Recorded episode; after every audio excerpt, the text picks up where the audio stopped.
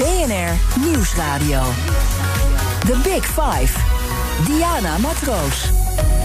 Welkom bij BNR's Big Five van de corona-aanpak. Ja, weer corona. En hoewel meer en meer mensen toe zijn aan andere verhalen, eerlijk gezegd, ik zelf ook, is het toch cruciaal om de balans op te maken. Tijd voor bezinning, terugblikken, vooruitkijken en bepalen wat we nooit meer moeten doen, wat we vast moeten houden en hoe we verder gaan om tot de beste corona-aanpak te komen. Ook als die tweede golf er toch komt. Eén ding is zeker, de afgelopen dagen in mijn gesprekken met mijn topgasten werd het volgende duidelijk. Er lagen geen goede scenario's. Iedereen liep achter de feiten aan en werd als het ware overvallen door COVID-19. Ook in het gesprek dat ik gisteren had met arts-microbioloog Alex Friedrich. Hij pleitte daarnaast ook voor een meer regionale aanpak. En als tijdelijk lid van het OMT gaf hij aan dat de manier waarop het OMT werkt niet meer van deze tijd is. En dat input van andere deskundigen cruciaal is. Je kunt dat allemaal terugluisteren in de BNR-app. Net als het gesprek wat ik uh, heb gehad met de directeur van de GGD.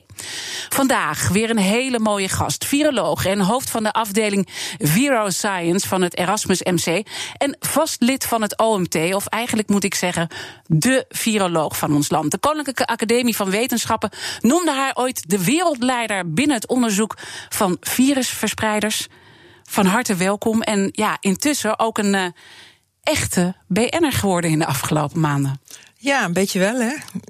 Ja, en dat, dat, ik kan me voorstellen dat dat niet altijd even leuk is. Want BN'ers krijgen ook een hoop kritiek over zich heen. In ieder geval, in jouw geval is dat ook gebeurd. Ja, dat is wel zo, maar tegelijkertijd uh, uh, hoort het er ook een beetje bij. Het is natuurlijk echt wel een crisissituatie geweest. Uh, en we moeten nu kijken hoe we verder gaan. En daar hoort bij dat, dat debatten fel worden. Ik, het is niet de eerste uitbraak die ik meemaak. En dan weet je ook dat af en toe de gemoederen hoog oplopen. Ook binnen een, een, een instituut, binnen een afdeling. En dan zeggen we ook altijd: oké, okay, uh, even parkeren voor de evaluatie. Vasthouden die gedachten, maar we moeten nu door. En ik denk dat dat de fase is waar we nu in zitten. Ja, en, maar toch gaan we ook uh, terugblikken. En ik vind het toch ook mooi om te kijken hoe jij dit persoonlijk allemaal beleefd hebt. En ik snap dat, hè. het hoort er een beetje bij. Sommige dingen kan je op voorbereiden. Toen ik uh, het uh, presenteerde tijdens de verkiezingen, hadden ze me ook gezegd: na vanavond vindt iedereen jou een bitch. Maar toen het gebeurde, dus ook ik was voorbereid, is het toch heftig. Zeker, ja. En zeker ook de uh, persoonlijke aanvallen. Hè. Gewoon inhoudelijke kritiek is niet erg, dat hoort erbij. Maar dat je dan echt, nou, zeker ook als vrouw, af en toe dingen naar je, naar je hoofd krijgt. Dat je denkt, nou, moet dat nou echt? Dat, dat is natuurlijk niet fijn. Nee, wat is het ergste wat, wat, wat je daarin hebt meegemaakt en wat vind je daarvan? Ja, er is uh, iets rondgegaan dat ik uh, de leider zou zijn van een pedo pedonetwerk bijvoorbeeld. En ja. daar, daar komen dan allerlei reacties op dat je zegt, wie, hoe verzin je het? Hoe verzin je het? Inhoudelijk, waar heb je het meeste aan geïrriteerd? Want ook daarin is er heel veel over en weer uh, gesproken. Nou, irritatie is het. Ja, irritatie in de drukte. Maar wat ik wel lastig vind, is er zijn een heleboel uh, mensen die heel actief meedenken vanuit hun uh, kennisdomein, vanuit hun wetenschapsgebied. Uh, en dat is heel goed, maar die dan zeggen: het moet allemaal anders en het moet zo. En dat vind ik heel lastig, midden in zo'n situatie waarin je eigenlijk moet zeggen van we hebben geen van alle de wijsheid in pacht. Het is heel erg een zich ontwikkelend probleem waarbij je zorgvuldig moet kijken wat weten we wel, wat weten we niet, hoe gaan we daarmee om. En de, de discussies werden hier en daar wel een beetje van ik weet hoe het zit en, en zo moet het en dat is de enige juiste weg. En daar geloof ik gewoon niet in. Ik denk dat dat ook niet verstandig is. En het geeft wel uh, verwarring. Is het verstandig, uh, als ik jou dan zo hoor, om toch niet alles mee te nemen en toch vanuit één optiek te kijken? Want anders was het totaal niet meer te managen geweest in deze hectiek? Nou ja, dat is, uh, er wordt nu veel gezegd over moet dat uh, expertnetwerk, die, die, dat OMT, moet dat niet heel anders? Hè? Mm -hmm. Alex Friedrich had het daar ook over. Um, ik denk dat het goed is om daarnaar te kijken. Wat je nu ziet ontstaan is haast een soort tegenstelling tussen economische wetenschappers en meer de medische wetenschappers, gedragswetenschappers. Ik denk dat dat niet goed is, maar dat we daarnaar moeten kijken van hoe zou je dan die afwegingen tijdens zo'n heel snel ontwikkelende crisis vorm moeten geven. Want je hebt geen tijd om heel langdurige debatten te gaan doen. Hè, wat in de wetenschap natuurlijk gebruikelijk is.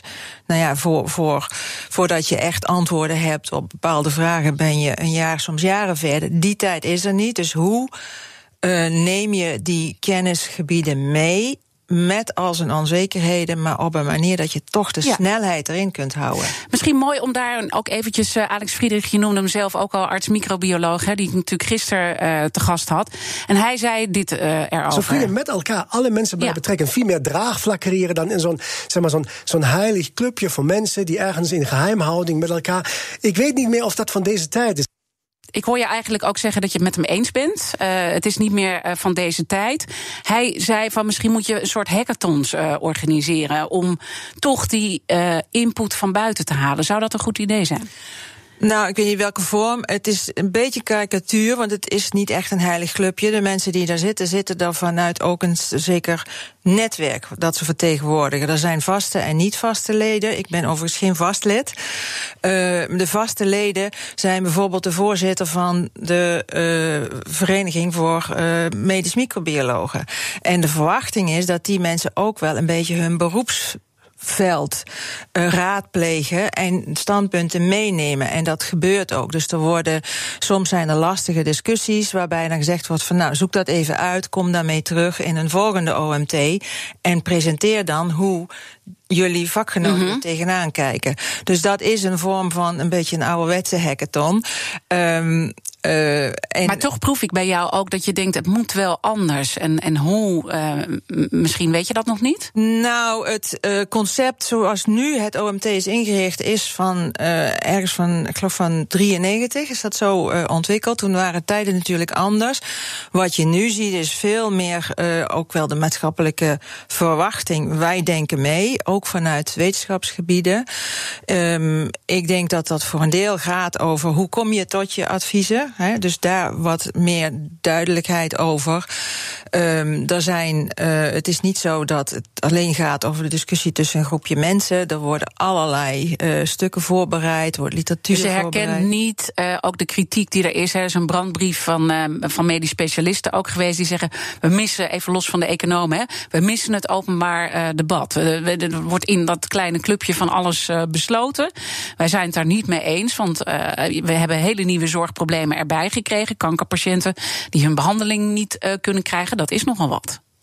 Dat zijn, ja zeker. Er zijn, dat, zijn, dat gaat wel ook over de gevolgen van de corona en de maatregelen. Hè. Dus dat de polyklinieken dicht moesten, dat er dus uitgestelde zorg is, dat daar uh, uh, dingen aan vastzitten. Maar die maatregelen zijn natuurlijk wel naar voren gekomen op basis van dat OMT. Hè? Dus Zeker. als daar andere partijen in hadden gezeten, hadden zij voor hun punten gevochten. Ja, ik denk dat dat toch een beetje karikatuur is, maar dat moet uit een goede evaluatie blijken. Um, je hebt echt te maken gehad met een ongelooflijk uh, zeldzame situatie. die het meest vergelijken is met de uitbraak in 1918. Uh, dus uh, we hebben daar echt gewoon de, de, wijsheid niet in pacht. En je moet ook kijken van wat was er gebeurd als je niet die snelheid van beslissen erin had gehad. Want op het moment dat de maatregelen genomen werden. Ja, zaten we wel in een heel snel uitdijende epidemie. En we hadden het voorbeeld van Italië natuurlijk. wij zijn niet in die situatie terechtgekomen dat je boven de 60 jaar bijvoorbeeld niet meer aan de beademing gelegd werd. En dat, dat is uh, ook dankzij die maatregelen. The Big Five. Diana Matroos. Deze week spreek ik met vijf kopstukken uit de wereld van de corona-aanpak. Mijn gast vandaag is Marion Koopmans, viroloog en hoofd van de afdeling Viral Science van het Erasmus MC en lid van het OMT. Uh, elke keer hoor ik terug, we zijn overvallen.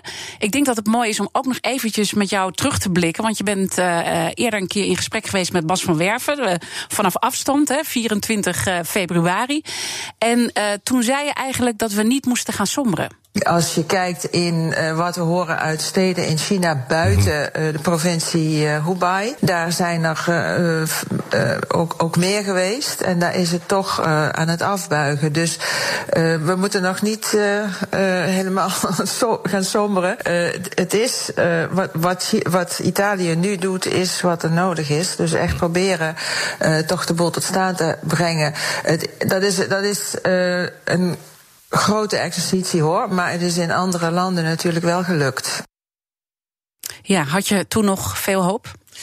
Nou, ik heb wel uh, uh, staan kijken naar de snelheid van verspreiding. Uh, en dat dit virus natuurlijk toch zich echt anders gedroeg dan uh, SARS en MERS. Uh, hoe precies is heel lastig te zeggen hoor, in het begin van zo'n uitbraak. En dat is ook een deel van het probleem. We waren natuurlijk afhankelijk van gegevens uit andere landen. Uh, China heeft relatief veel uh, gedeeld in de WHO-overleggen, uh, waar ik ook bij gezeten heb. Uh, Italië uh, deelde aan het begin eigenlijk niet, niet zoveel. dus het was ook best lastig, anders dan bezorgde berichten van, vanuit verschillende hoeken. Um, en het is heel lastig om te besluiten op basis van dat soort informatie. We hebben daar, ik heb daar zelf ook met collega's nog wat over geschreven. Dat uh, het, het, probleem bij elke beginnende uitbraak is: hoe ziet die piramide er eigenlijk uit? Je weet dat je zit te kijken naar het topje van de ijsberg, maar hoe groot is die ijsberg nu precies? En het is een heel ander verhaal als iedereen die die infectie krijgt ernstig ziek is. Of als dat, uh, is dat 1%, is dat een half procent, dat, weet je aan het begin niet. En daarvoor zijn allerlei studies nodig. En dat adviseren in onzekerheid, dat is wat we hier ja, toch ook hebben gezien hoe lastig dat is. De, als je terugkijkt, zeg je van uh, het was misschien anders gelopen als wij, zonder dat er één geval in Nederland was, um, alle wintersporters hadden gezegd: blijf twee weken in quarantaine, bijvoorbeeld nadat je terugkomt. Ik denk niet dat we dat erdoor hadden gekregen. Uh, want dat is, uh, dan, dan praat je dus over iets wat uh, heel ver weg lijkt. We zien nu het omgekeerde gebeuren. We zien eigenlijk dat mensen, ja, dat de maatschappij toch uh, steeds drukker wordt. Terwijl uh, als ik naar de, de grotere wereld om ons heen kijk, dan maak ik mij zorgen. Want die pandemie die raast door. Die is je maakt je zorgen over al die vakantiereizen die nu weer op gang komen. En ook mensen die steeds meer zeggen, zeker die jongeren. Ja, die anderhalve meter samenleving doei. Ja, het is. Uh, wat ik eigenlijk wil zeggen is: je ziet dat uh, omdat het hier nu goed gaat dat, dat die discussie weg lijkt te zijn. Terwijl als je even iets uitzoomt, dan zie je dat die pandemie nog volop gaande is en overal nog aan het uitbreiden is. En, en, en dat is dus het lastige, om dus iets te beslissen. Je weet nog heel erg weinig. En, en, en, en het is nog niet ernstig genoeg om tegen al die wintersporters te zeggen: jullie gaan gewoon twee weken in quarantaine. Ja, en de, dus in die vroege periode is, uh, wij waren niet het eerste land natuurlijk wat reizigers uh, had. Mm -hmm. uh, er zijn op allerlei plekken geïnfecteerde reizigers gevonden. En daar werd precies dat gedaan wat toen ook wereldwijd het beleid was. Uh, contacten uh, onderzoeken en in quarantaine zetten. En daarmee is het op heel veel plekken een tijd lang gestopt. Mm -hmm. uh, dus dat was toen beleid waarvan je zegt, ja, dat, dat lijkt te werken. Ja, en, en heb je dat ook overwogen? Van dit zou een goed advies zijn op dat moment? Dat is toen ook zo besproken. Dat was ook het beleid in Nederland. Uh, wat. Uh, die ja, wintersporters in, in, quarantaine, hè, bedoel ik, die twee wintersporters weken. in quarantaine. Nou, dat is, uh, is heel even besproken, maar ook gezegd van ja, dat, dat, dat, is, een, dat is te grote uh, ingreep. Dat gaat, dat gaat niet werken. Terwijl met terugwerkende kracht zou dat dus eigenlijk een goede ingreep zijn geweest. Nou, want dat, uh, dat is wat ik je hoor zeggen. Dat, kijk, maar dat is wel tamelijk theoretisch. Hè? Dus in theorie, als je, terwijl er dus geen geval was in Nederland, dat had gestopt ja, hadden we in ieder geval minder snelle, uitgebreide introductie uh, gehad. We hebben gezien aan de hand van het, ook het virusgenetisch onderzoek dat dat echt een bombardement is geweest van allemaal verschillende virussen. Dus heel veel uh, introducties tegelijk. En als je er één of twee hebt, dat kunnen we allemaal prima bijbenen. Dan denk ik dat dat, dat eigenlijk dat bron- en contactopsporingsbeleid prima werkt. Maar als dat er ineens 100, 200, 300 tegelijk zijn, dan loopt het heel snel ja. uh, spaak. En dat is eigenlijk wat we ervaren hebben. En hebben jullie nou nog overwogen om ook uh, te zeggen, even los van die wintersporters in quarantaine, of, of, of, heb jij erover nagedacht om te zeggen, laten we nou gewoon die kwetsbaren isoleren. En laten we gewoon de. Hè, want wat je eigenlijk ziet, is dat de kwetsbaren worden getroffen, hè, jongeren helemaal. En, nou ja, ik bedoel, dus er zijn altijd gevallen. Hè? Ja. Maar als je even macro uh, kijkt, uh, dan, dan treft het de kwetsbaren en de ouderen. Had je niet kunnen zeggen. Laten we die isoleren en laat de rest van Nederland doorleven. Nou, dan uh, kom je op de andere vraag van weet je precies over wie nou uh, het meest getroffen worden. En dat beeld van die kwetsbaren, dat gaat vooral over de overlijdenskans. Die is het hoogste met uh, toenemende leeftijd. Het begint ergens zo vanaf de 50. Uh, nou is 50 ook niet super oud, hè? Dus, en, en het tweede is dat je ziet dat. Zag toen ook al dat de leeftijdsverdeling van de mensen die longontstekingen kregen al aanzienlijk jonger was.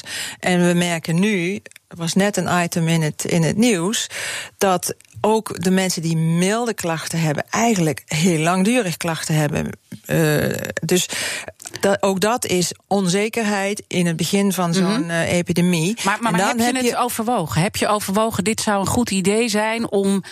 Want er ja, is nogal is... wat gebeurd. Hè? De economie ja. is totaal opgeblazen. Ja. Natuurlijk niet alleen bij ons hier, hè, wereldwijd. We hebben onze vrijheid moeten inleveren. We hebben een hoop angsten voor teruggekregen. Ja, dus dat is een van die uh, scenario's die wel besproken is, ook in een OMT. Van uh, wat gebeurt er als je in feite het virus laat circuleren. Nou, daar is, ik heb daar zelf nog een keer in nieuwse getallen mm -hmm. over voorgerekend. Als je dan uh, rekent met de getallen die, zoals we ze toen kenden, uh, die lijken op de sterftepercentage van de Spaanse griep in 1918, dan zou je echt met een enorm aantal doden hebben gezeten.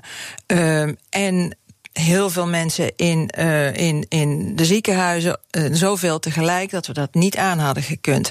En dat is ja, daarvan uh, zou ik, heb ik toen ook gezegd, ja, dat moet je niet willen. Nee, maar het lastige is dus elke keer, want dat hoorde ik ook van Sjaak de Gouw, ja. directeur bij de GGD. We werden totaal overvallen. Uh, daarin moesten we handelen. Daar is dan vervolgens van alles uitgekomen, allerlei maatregelen. Jullie zijn, en ik, ik heb ook tegen hem gezegd: het is makkelijk praten voor mij vanuit ja. de zijlijn. En ja. voor een heleboel mensen, want ik zou absoluut niet op jullie plek hebben willen uh, uh, zitten. Maar je gaat dan een, een, bepaalde weg op. En dan valt er op een gegeven moment intelligente lockdown. Ja. En ik vraag me dan af, als je eigenlijk zo weinig wetenschappelijke basis hebt voor zaken. Hoe intelligent is dan wat je überhaupt kan doen, hè? Ja, dat klopt. De, de, maar het is niet zo dat. Uh, kijk, dit is wel een virus wat overgedragen wordt via de luchtwegen. Mm -hmm. uh, daar zijn, dan maak je dus een vergelijking. En elke infectie uh, heeft weer andere kenmerken. Maar het is ook weer niet totaal anders. Je weet wel dat, dat met, met hoesten, via druppeltjes, uh, via besmetting van. Dat zijn dingen die we wel kennen. Ja. Die kennen we. Wat je niet weet is als je bijvoorbeeld aan de ene kant griep hebt, aan de andere kant SARS, waar zit dit virus? Dat was de mate van onzekerheid. Uh, daar zijn ook, wij hebben daar zelf ook uh, vergelijkende dierstudies gedaan. om eigenlijk heel snel uh, te kijken van als je nou in een diermodel en SARS en MERS en dit virus naast elkaar zet, wat zien we dan? Daar zagen we ook een heel duidelijk verschil tussen dit virus en SARS. Dus dan zeg je van oké. De, de ziekte die veroorzaakt wordt, die lijkt heel erg op wat we kennen van SARS en MERS, die heftige, ernstige longontsteking. Maar de manier van verspreiding is duidelijk anders. Dat zit meer richting hoe influenza zich ook verspreidt.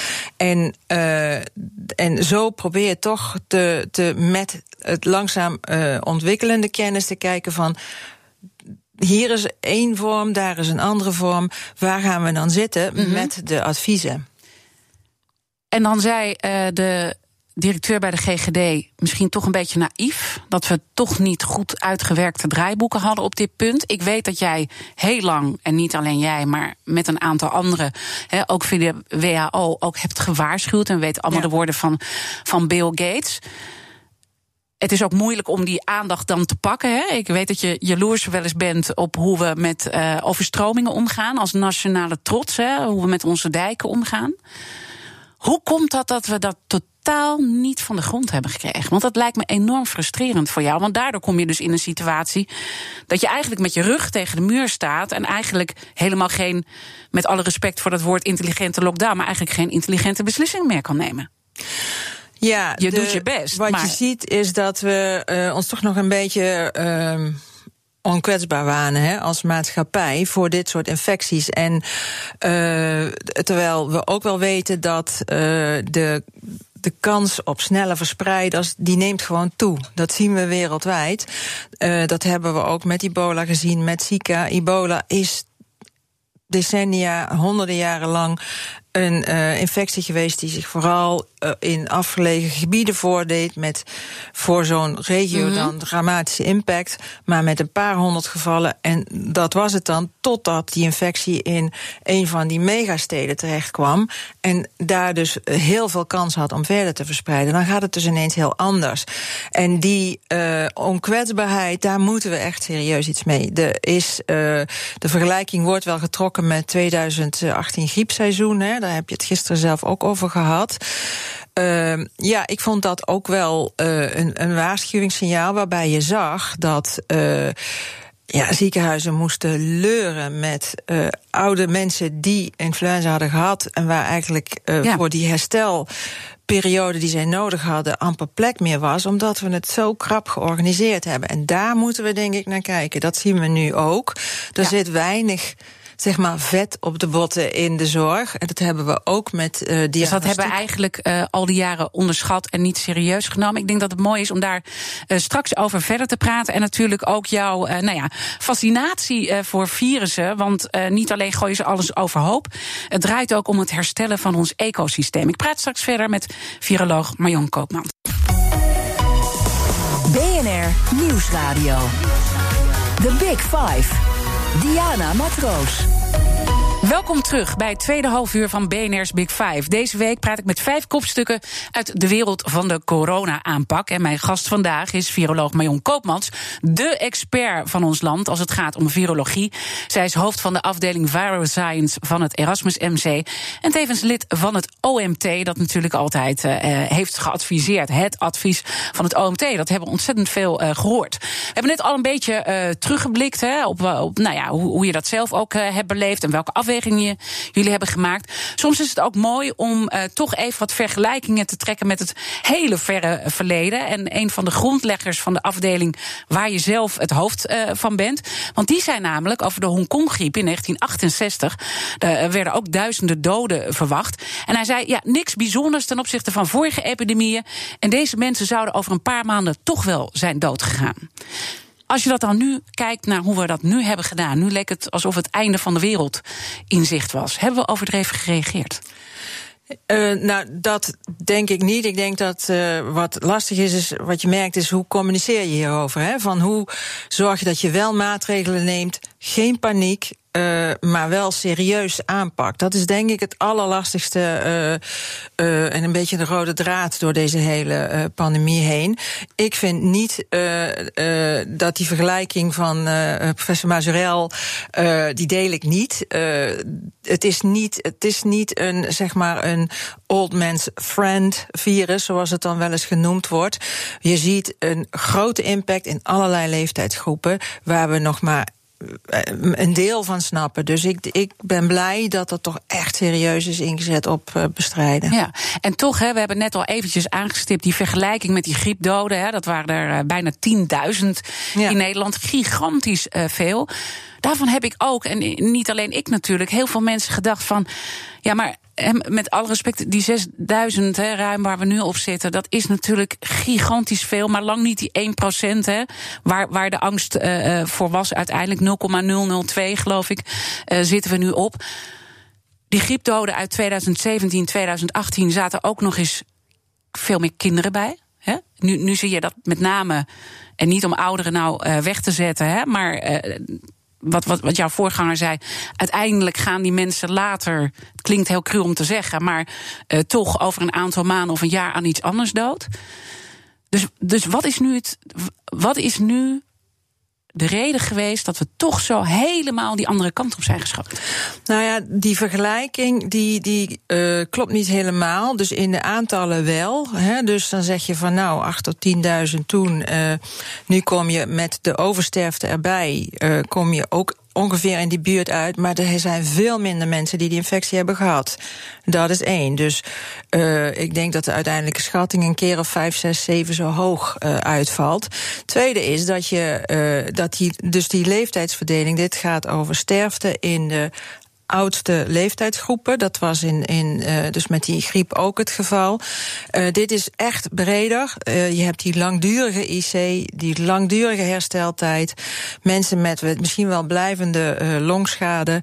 Dat is duidelijk meer dan, dan we bij de seizoensgriep vinden. En het derde is dat ik ook vind dat het eigenlijk niet acceptabel is dat er in één griepseizoen zoveel mensen overlijden aan influenza. En dat we daar naar zouden moeten kijken. Daar is toen ook wel over gesproken. Uh, daar leek toen echt een soort knelpunt in de ouderenzorg te zitten. Mm -hmm. En ik denk dat, dat daar ook wel echt iets mee moet. Ja, en, en dan toch hè, met, met alle respect, want ik bedoel, als je het zelf overkomt, dan wil je dat je alle hulp krijgt en dat alles wordt gedaan uh, om jou te beschermen. Ja. Dus ik probeer het gewoon macro te bekijken. En ik probeer ook te luisteren naar die medisch specialisten die nu zeggen: ja, er zijn zoveel andere zorgproblemen voor in de plaats te komen. En de aantallen die we nu zien.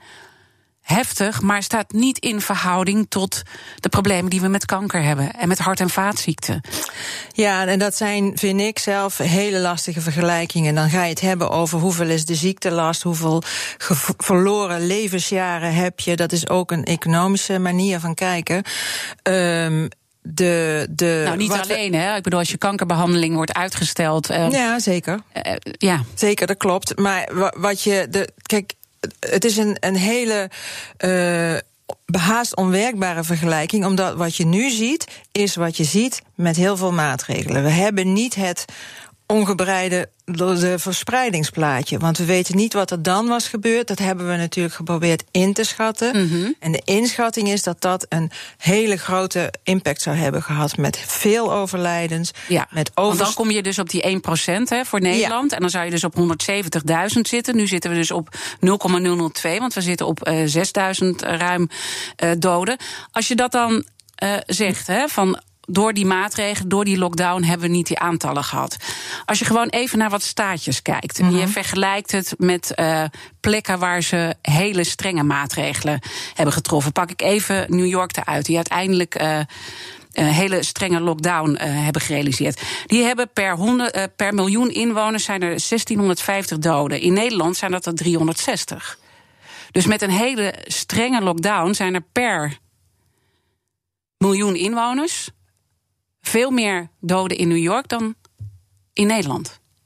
Terwijl ze nou, daar een strengere lockdown. Dus, dus ja. waar zit de argumentatie? En ik heb, ik heb een heel uh, staartje. Als je bijvoorbeeld naar ja. Texas kijkt, waar ze heel relaxed met de maatregelen zijn omgegaan, dan zijn die cijfers 120, Florida 210, Arizona 330. Dus waar ligt dat bewijs dat die strenge lockdown uiteindelijk voor heeft gezorgd dat het niet zo ver verspreid is en, en er minder doden zijn? Nou, dat het niet zo ver verspreid is, dat is duidelijk, denk ik. Uh, maar die uh, vergelijkingen die nu gemaakt worden, die, dat zijn hele grove vergelijkingen. Eigenlijk kun je ze pas gaan maken als je een aantal dingen doet. Eén is een peiling die een goede steekproef van de bevolking van wie hebben dit allemaal gehad met betrouwbare uh, immunologische testen, dus zodat je weet zoveel mensen hebben het gehad in dit gebied, zoveel zijn er ziek geworden, zoveel zijn er overleden. En dat je dan ook nog kijkt, en hoe zit het hier eigenlijk met de leeftijdsverdeling en met de risicogroepen. In de VS zie je dat er een hele scheve impact is bij bepaalde uh, etnische groepen die te, ook mm -hmm. te maken heeft met uh, uh, sociale, economische achterstand. En die dingen moet je eigenlijk allemaal mee gaan wegen voordat je echt een goede vergelijking kunt maken. Die moeten gebeuren, ja. maar die zijn nu echt nog heel lastig, omdat je maar gedeeltelijke informatie hebt. In Europa. Maar, maar, maar houden jullie er rekening mee ergens? En nogmaals, met alle respect, want ik zou ja. ook niet op die plek ja. hebben willen zitten. Uh, maar dat je dus later al die data hebt en dat je toch tot de conclusie komt: misschien hebben we wat in paniek overdreven gereageerd omdat we zo weinig wisten? Nou, de, eh, je, hou je er rekening mee dat de uiteindelijke ziektelastvergelijkingen uh, scheef uitvallen? Ja, dat kan. Zou het uh, een volgende keer anders moeten? Ik weet het niet. Dat denk ik echt niet. Als je in. We zijn nu in staat om veel meer van de gevallen uh, op te sporen, bron- en contactonderzoek te doen, in uh, quarantaine te zetten. Uh, en dan zit je meer in control. Wat nog niet wil zeggen dat je het daarmee helemaal kunt stoppen. Uh, dus ik denk dat een echt een full-blown on, ongeremde pandemische golf. Uh, ja, ik zou daar ook een volgende keer toch van toch, zeggen. Echt ja. maatregelen. Uh, onze gasten stellen elkaar kettingvragen. En in de vorige aflevering, hij is al een paar keer gevallen, arts-microbioloog Alex Friedrich. Je hebt ook geluisterd naar de uitzending. En hij had deze vraag voor je. Ja, zij is vastlid van het uh, ja. of van het referentielab voor uh, vier. Uh, Marion, hoe is het eigenlijk? We hebben virussen zoals influenza, de griep. daar hebben we al honderd jaar geleden een, een pandemie gehad. En waarschijnlijk was die al veel ouder. waarom is het eigenlijk met coronavirussen zo dat wij um, ja, nu zo'n pandemie hadden? Dat wij een grote uitbraak met MERS, dat wij in 2003 SARS-1 hadden. Maar wat, wat is daarvoor? Wat is de afgelopen 90 jaar, 50 jaar, waren daar geen coronapandemieën of hebben we die meegekregen? Waarom ontstaan die nu? Ja, gepassioneerde uh, vraag, vraag. En, en, en ook een heel gepassioneerd gesprek. Dus zeker de moeite waard om het terug te luisteren. Wat, wat is je antwoord op zijn vraag? Nou, we, hebben een aantal uh, coronavirussen die al een hele tijd circuleren. Hè, de seizoenscoronavirussen, de wintercoronavirussen. Uh, en daarvan is gebleken dat die met evolutieonderzoek dat die eigenlijk allemaal uit dieren afkomstig zijn. Maar dat is ruim voor de afgelopen eeuw gebeurd. Dus ja, er zijn eerder coronapandemieën geweest. Uh, maar veel langer geleden. En dan is dus de vraag van, maar wat is er dan nu anders? Uh, nou, dat is denk ik een geleidelijk proces. We hadden het er net al even over. De, de wereld is echt wel aan het veranderen. En wat je ziet is uh, door, door sterke bevolkingstoename, door minder ruimte voor de natuur. Uh, gaat dat hier en daar schuren. En wat je dus ziet is een toename van het aantal infecties, nieuwe infecties die uit dieren komen. Uh, dat is er waarschijnlijk altijd al geweest, maar met het voorbeeld van ebola wat we net hadden, dat doofde dan uit. Maar wat er nu bij komt is dat als zoiets gebeurt, de kans dat dat ook wereldwijd verspreid flink toegenomen is. We hebben uh, SARS gezien. Dat is eigenlijk een heel mooi voorbeeld. Ja, ja ik okay. snap wat je Wetenschappelijk bedoelt. mooi ja. voorbeeld. Dat uh, alle SARS-gevallen die we kennen wereldwijd zijn te herleiden tot één specifiek geval in Hongkong. Maar daar zit een ballon van gevallen achter in China, wat toen nog veel minder open was, waar eigenlijk nauwelijks rechtstreeks gereisd werd. En wat dus binnen China verder is uh, uitgedoofd. Dat is nu met uh, uh, dit nieuwe virus heel anders. Dus de, het reisverkeer, het vliegverkeer uit bijvoorbeeld de provincie Wuhan is vergeleken, is, is twintig keer zoveel als het was in de periode dat SARS speelde. En daarnaast hebben zij een treinverbindingsnetwerk aangelegd, waardoor heel China open lag, inclusief naar Hongkong uh, en, en naar andere grote luchthavens. Dus totaal andere situatie. Dus het is geen, natuurlijk uh, is het wel weer een nieuw virus, maar hè, we hebben inderdaad SARS gehad. nou, ebola is weer totaal iets anders, maar hè, ook zo'n heftige uitbraak. Maar het grote verschil is nu dat we steeds meer, nou ja, global zijn gaan leven, zijn gaan reizen aan alle kanten.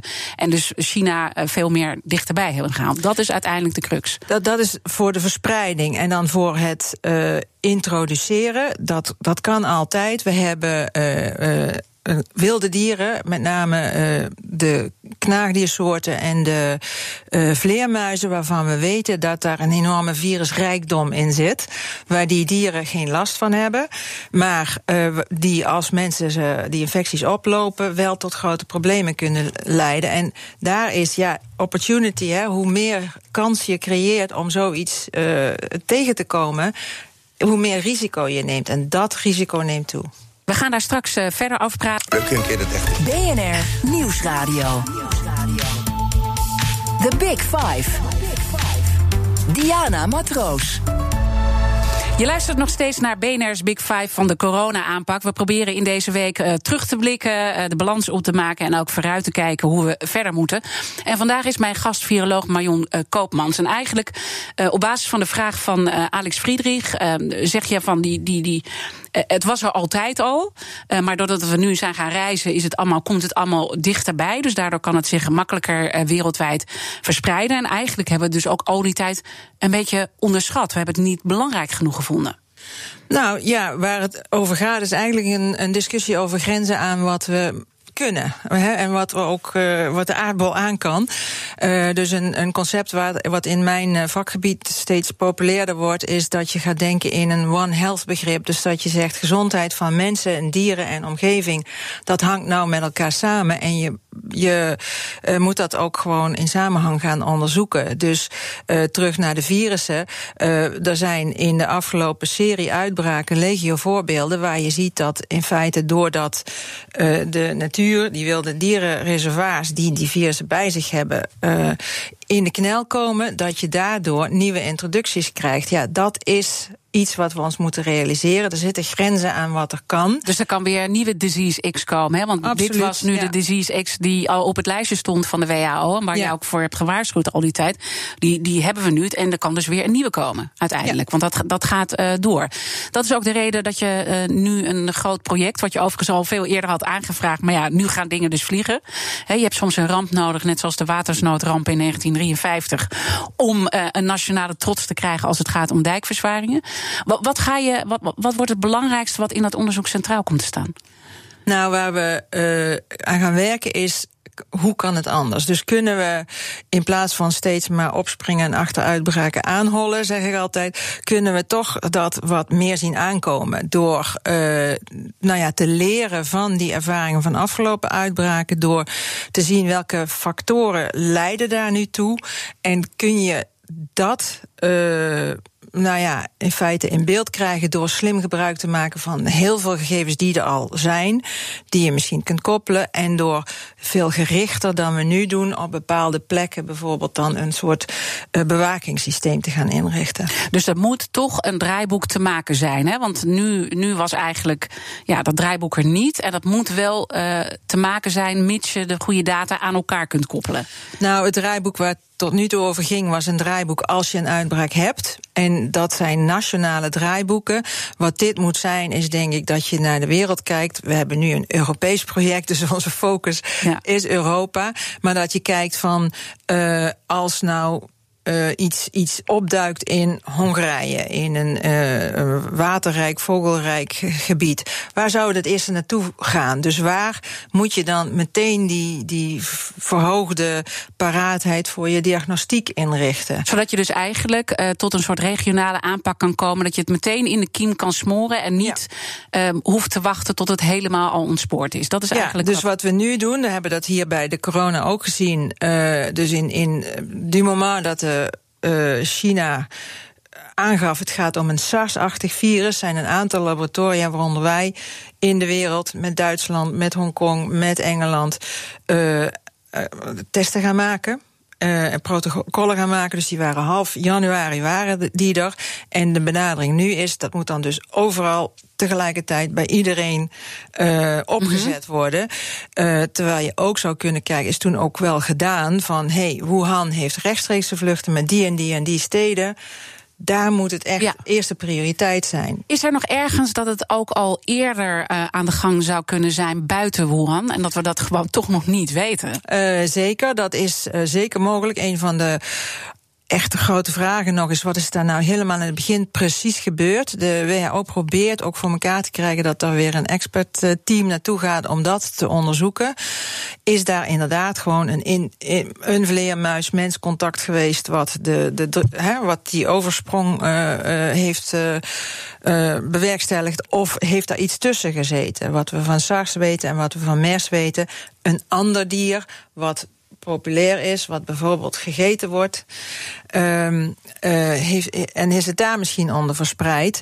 En is die bron er misschien nog wel? Dat wil je eigenlijk weten. Je wil weten of die primaire bron wel weg is.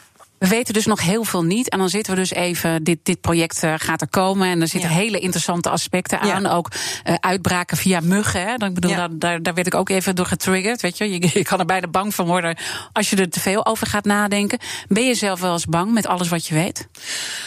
Mm, niet echt. Uh, ik, kan, ik kan er wel eens van wakker liggen, zo hier en daar. Dat heb ik in deze pandemie ook wel gezien. Uh, maar ik de, ja, ik ben toch, ik ben wetenschapper en als wetenschapper vind ik, ben ik wel gedreven om te zeggen van hoe kunnen we dit nou uh, uh, beter doen? Er is zoveel uh, kennis, er zijn zoveel gegevens. als we dat nou eens toch op een slimmere manier proberen te mm -hmm. combineren. Als we daarbij, uh, daar waar we uh, gaten in de kennis zien, kunnen we daar burgers niet bij inschakelen. Mensen kunnen, dus een van de partners in het project, die ontwikkelt uh, apps waarmee je foto's kunt maken van muggen. En dan heeft hij een heel netwerk van entomologen, dus ja. mensen die goed weten hoe je kunt zien welke mug is dit nou. En die heeft hij gebruikt om een soort computeranalyseprogramma te maken wat die muggen herkent van de foto's die ja, mensen, en dan, burgers insturen. En dan kan je dus veel eerder kan je, kan je, kan je ingrijpen. Uh, toch werd ik getriggerd door. Uh, ik, ik weet heel veel en ik kijk als wetenschapper ernaar. Je bent er natuurlijk ook gefascineerd. Uh, raak je daardoor? Want anders zou je, zou je niet zo lang dit vak uitoefenen. Maar waar lig jij nu nog wakker van? Um, nou, op dit moment wel van hoe het gaat met die pandemie. Uh, en met name dus nu in de VS en Zuid-Amerika. Uh, ik uh, vind echt dat we niet moeten onderschatten dat dit virus is niet weg.